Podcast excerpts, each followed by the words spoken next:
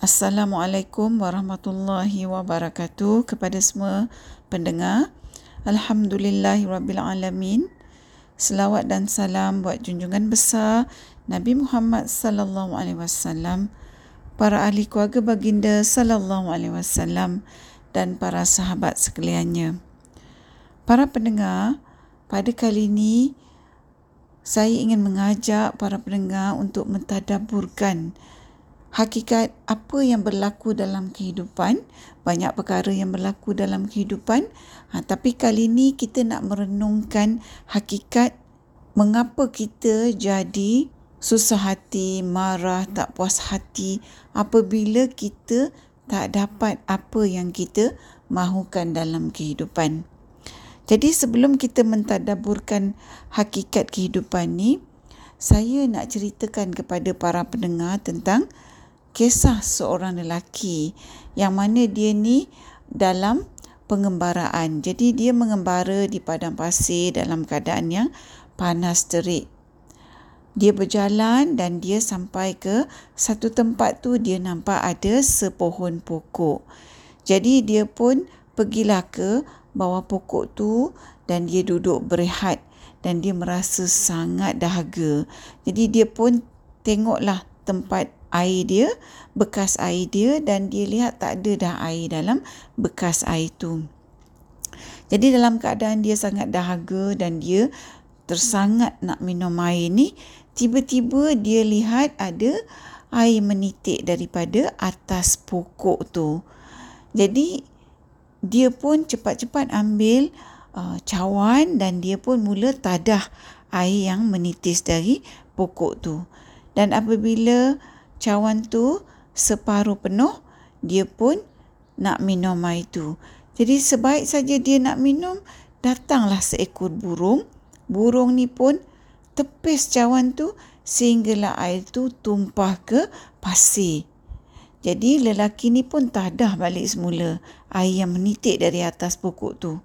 Dia tadah dan bila air tu penuh setengah cawan dan dia nak minum, burung yang sama datang lagi sekali dan tepis cawan tu sehingga air yang dia nak minum tu tumpah ke atas pasir dan benda ni berlaku sebanyak tiga kali.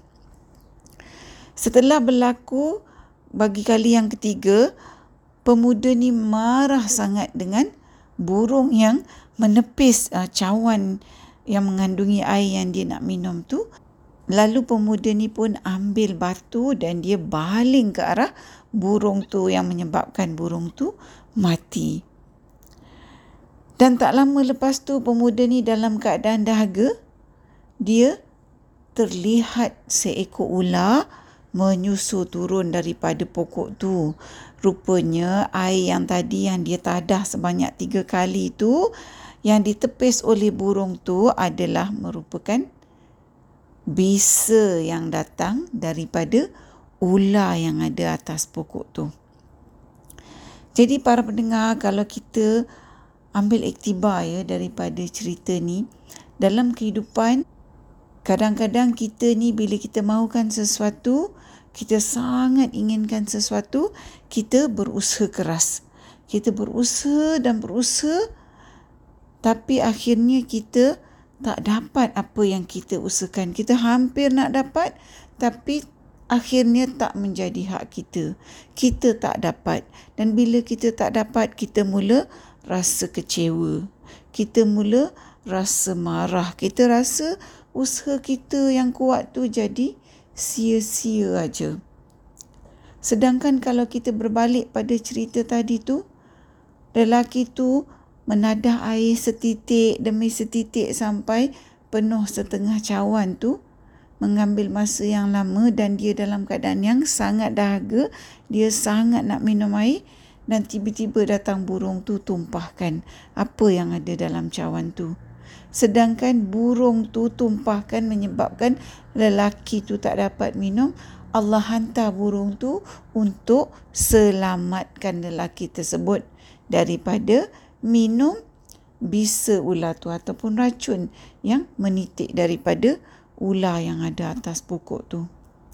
Jadi para pendengar, kalau dalam hidup ni kalau kita mahukan sesuatu dan kita berusaha dan akhirnya kita tak dapat maka sesungguhnya kita tetap dah berjaya sebab apa sebab kita telah pun berusaha. Allah kata kalau kita nak sesuatu, kita berusaha. Dan selepas kita berusaha, kita bertawakal pada Allah. Dan kalau kita dah lakukan semua ni, kita masih tak dapat. Maknanya apa yang kita nak tu Allah tak jadikan hak kita, maka kita ingatlah bahawa sesungguhnya Allah telah sebenarnya menolong kita, memberikan kita kejayaan daripada mungkin kalau kita dapat apa yang kita nak tu, kita akan musnah, kita akan binasa kerananya. Mungkin iman kita akan rosak dan sebagainya.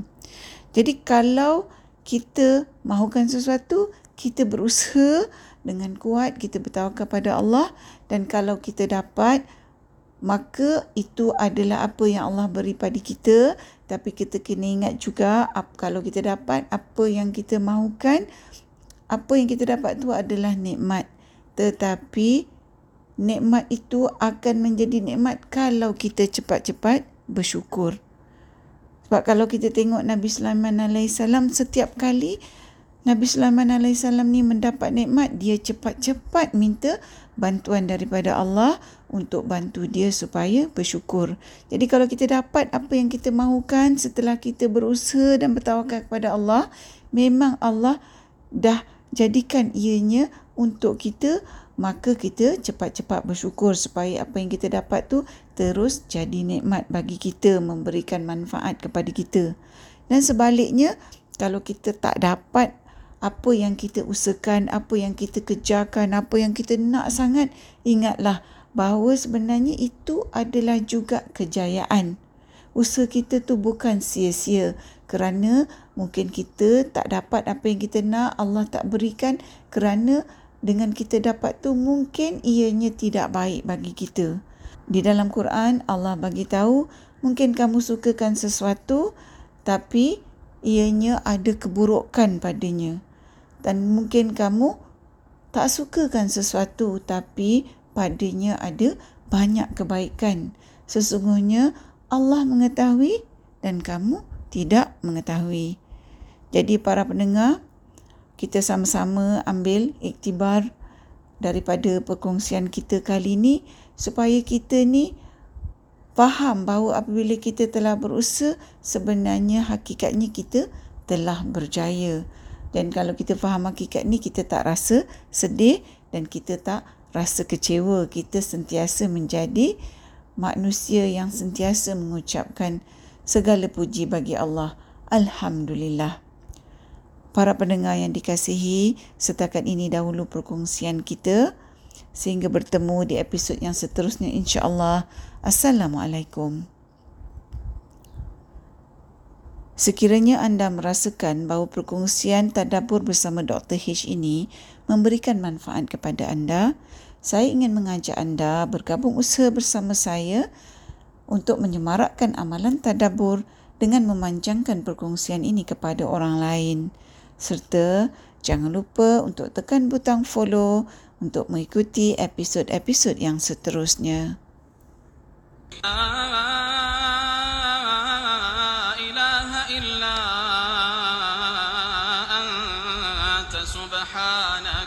سبحانك إني